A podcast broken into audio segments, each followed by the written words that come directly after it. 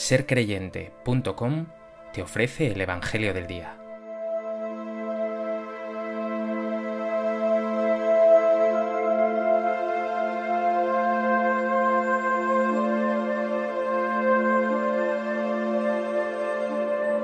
Del Evangelio de Mateo. En aquel tiempo dijo Jesús a la gente, El reino de los cielos se parece a un tesoro escondido en el campo. El que lo encuentra lo vuelve a esconder y lleno de alegría va a vender todo lo que tiene y compra el campo. El reino de los cielos se parece también a un comerciante de perlas finas, que al encontrar una de gran valor, se va a vender todo lo que tiene y la compra. El reino de los cielos se parece también a la red que echan en el mar y recoge toda clase de peces. Cuando está llena, la arrastran a la orilla, se sientan y reúnen los buenos en cestos y los malos los tiran. Lo mismo sucederá al final de los tiempos. Saldrán los ángeles, separarán a los malos de los buenos y los echarán al horno de fuego. Allí será el llanto y el rechinar de dientes. ¿Habéis entendido todo esto? Ellos le responden, sí. Él les dijo, pues bien, un escriba que se ha hecho discípulo del reino de los cielos es como un padre de familia que va sacando de su tesoro lo nuevo y lo antiguo.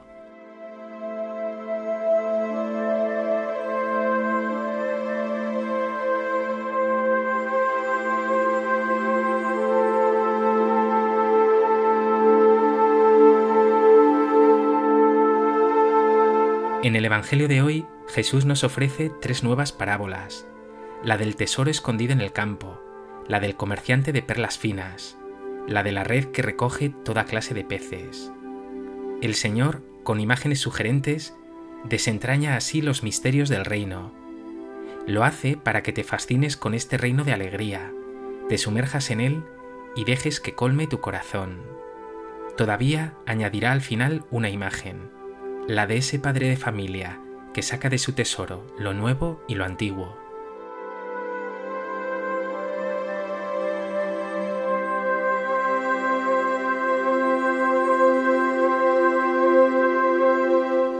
Propósito de este texto del Evangelio de Mateo, me gustaría compartir contigo tres reflexiones.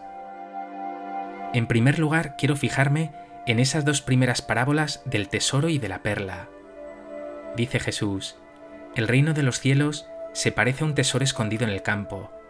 El que lo encuentra lo vuelve a esconder, va a vender todo lo que tiene y compra el campo. El reino de los cielos se parece también a un comerciante de perlas finas, que al encontrar una de gran valor se va a vender todo lo que tiene y la compra. Aparte de que son dos parábolas que ofrece exclusivamente el Evangelio de Mateo, diríamos que son parábolas gemelas. Es cierto que en la parábola del tesoro en el campo el hallazgo sucede inesperadamente, mientras que en la parábola del comerciante de perlas finas la perla es buscada afanosamente. Pero hay algo en común en ellas, y que para Jesús constituye el centro, el kit de la parábola, la alegría del hallazgo, que lleva a ambos a deshacerse de todo con tal de conseguir ese tesoro, esa perla de gran valor. Y no lo harán para comerciar después con ello, para especular con una posible reventa, no. Se da a entender que una vez que se hacen con ese tesoro o con esa perla, no renunciarán a ello por nada. Así es el reino de Dios. Y no lo olvides, el reino de Dios es Dios mismo, su Hijo Jesús, su Santo Espíritu de amor y de paz. El reino es también esa alegría y esa paz que Dios inyecta en tu corazón y que te lleva a vivir una vida diferente, motivada por el amor, la entrega, la solidaridad. Este es el reino, dejar que Dios reine en ti. Y cuando descubres este tesoro, no renunciarás a él, al contrario, se hará el valor supremo de tu vida y estarás dispuesto a renunciar a todo lo demás con tal de alcanzarlo. Dos detalles más. Insisto, la clave está en la alegría que suscita vivir en esta dinámica del reino. Y Jesús insiste en ello. El que encuentra el tesoro lleno de alegría va a vender todo lo que tiene y compra el campo. Lleno de alegría. Por eso no puedes permitir ni por un momento que se te cuele vivir la fe como una esclavitud, como fuente de obligaciones y de temor. Y algo más.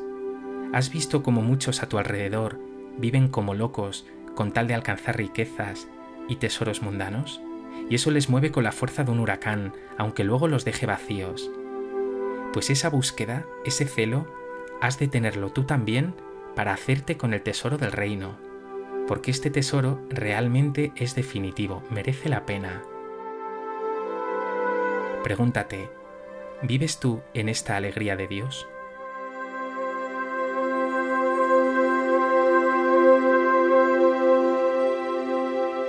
¿Tu fe te ha llevado a relativizar, incluso a deshacerte de todo lo demás? ¿O vives aún muy enredado en otras búsquedas?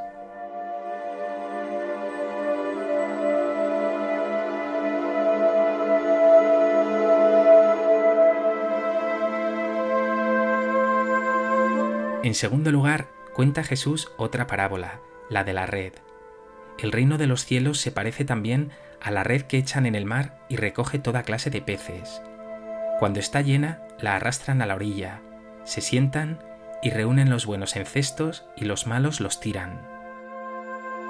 Es una red barredera que arrastra toda clase de peces.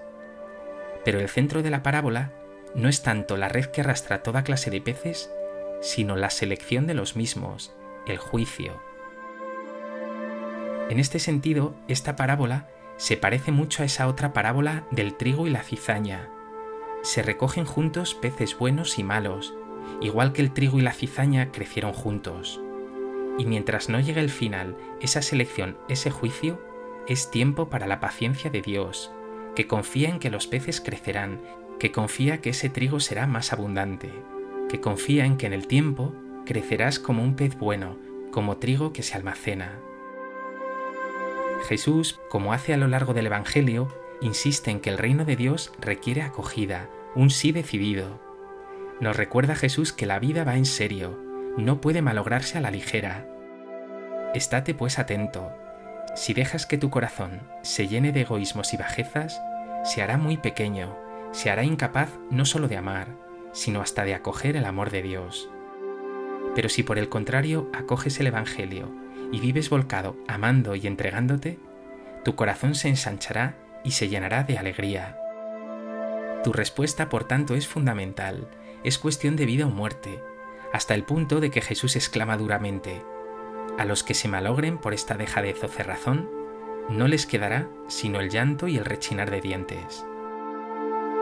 Pregúntate, ¿Te vas a dejar pescar por la red del reino y vas a ser pesca buena por haber hecho crecer tu corazón en la fe, en la esperanza y en el amor? ¿O vas a malograrte?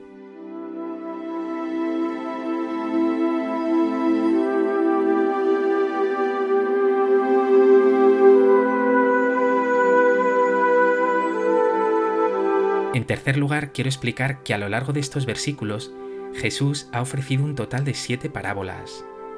En el Evangelio de hoy hemos visto tres, la del tesoro en el campo, la perla de gran valor y la red. Pero antes habíamos visto la del sembrador, la del grano de mostaza, la de la levadura y la del trigo y la cizaña. Al concluir este discurso parabólico, vemos que Jesús pregunta ahora, ¿habéis entendido todo esto?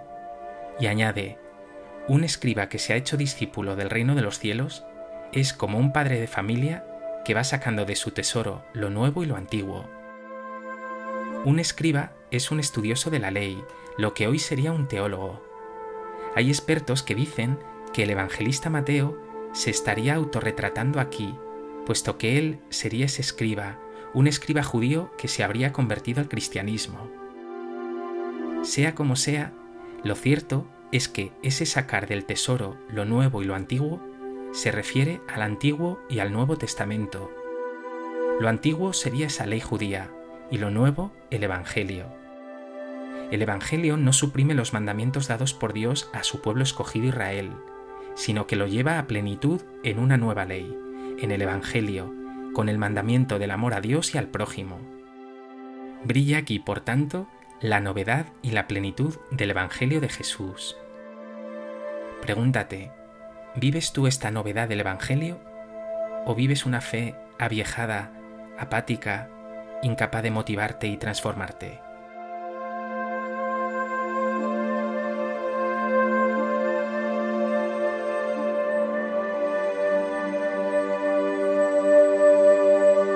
Pues que este Evangelio, en el que Jesús nos ha regalado todas estas imágenes del reino, te lleve a recuperar la alegría de haber encontrado el tesoro definitivo, la perla de gran valor, y que siendo consciente de que ese es el tesoro más grande que pueda haber, deposites en él tu corazón.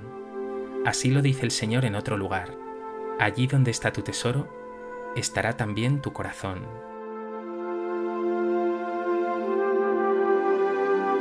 Señor Jesús, mi vivencia de la fe, mi relación contigo es a veces demasiado plana, carente de entusiasmo y alegría. Por eso no cambia definitivamente mi existencia. Hoy te pido que me devuelvas la alegría de tu salvación, que mi corazón no se pierda en otras riquezas, en otros tesoros que realmente no lo son. Tú y solo tú eres el tesoro de mi vida.